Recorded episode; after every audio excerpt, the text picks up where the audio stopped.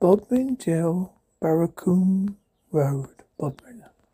Matthew Weeks is said to haunt Bodmin Jail. Matthew Weeks was a crippled farmhand who was arrested for the murder of his lover, Charlotte Diamond, whose body was found on on Sunday, April 14th, 1844. He was hanged. The anniversary of Matthew Weeks, hanging the ghost of Charlotte Diamond, is seen wearing a gown and a bonnet. Selina Wedge, arrested for the murder of her youngest son, Harry, in 1878. Another former prisoner, whose spirit was arraigned earthbound at Bodmin Jail, is Selina Wedge, who was arrested in 1878 for the murder of her youngest son, Harry. At the trial, the jury found her guilty, but asked for leniency due to her taking good care of children. There's a lover, James Westwood, who called, wished the child dead. Is she married him, but the judge Damon disagreed on the sentence. Sailor Wedge sentenced Sailor Wedge to death.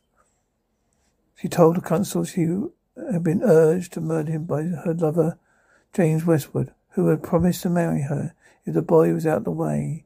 Westwood strenuously denied this, claiming he had nothing against the boy. At a subsequent trial, the jury found Selina Wedge guilty although they recommended leniency on the grounds that she had taken care for the children, that, in their opinion, the murder had not been premeditated.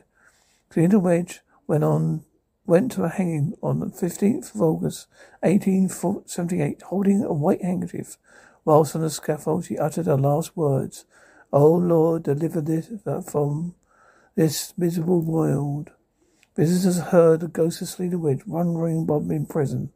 Small children often ask about the crying lady in long dress. Pregnant women, when visiting the third and fourth floors of Bodmin Jail, can get very emotional.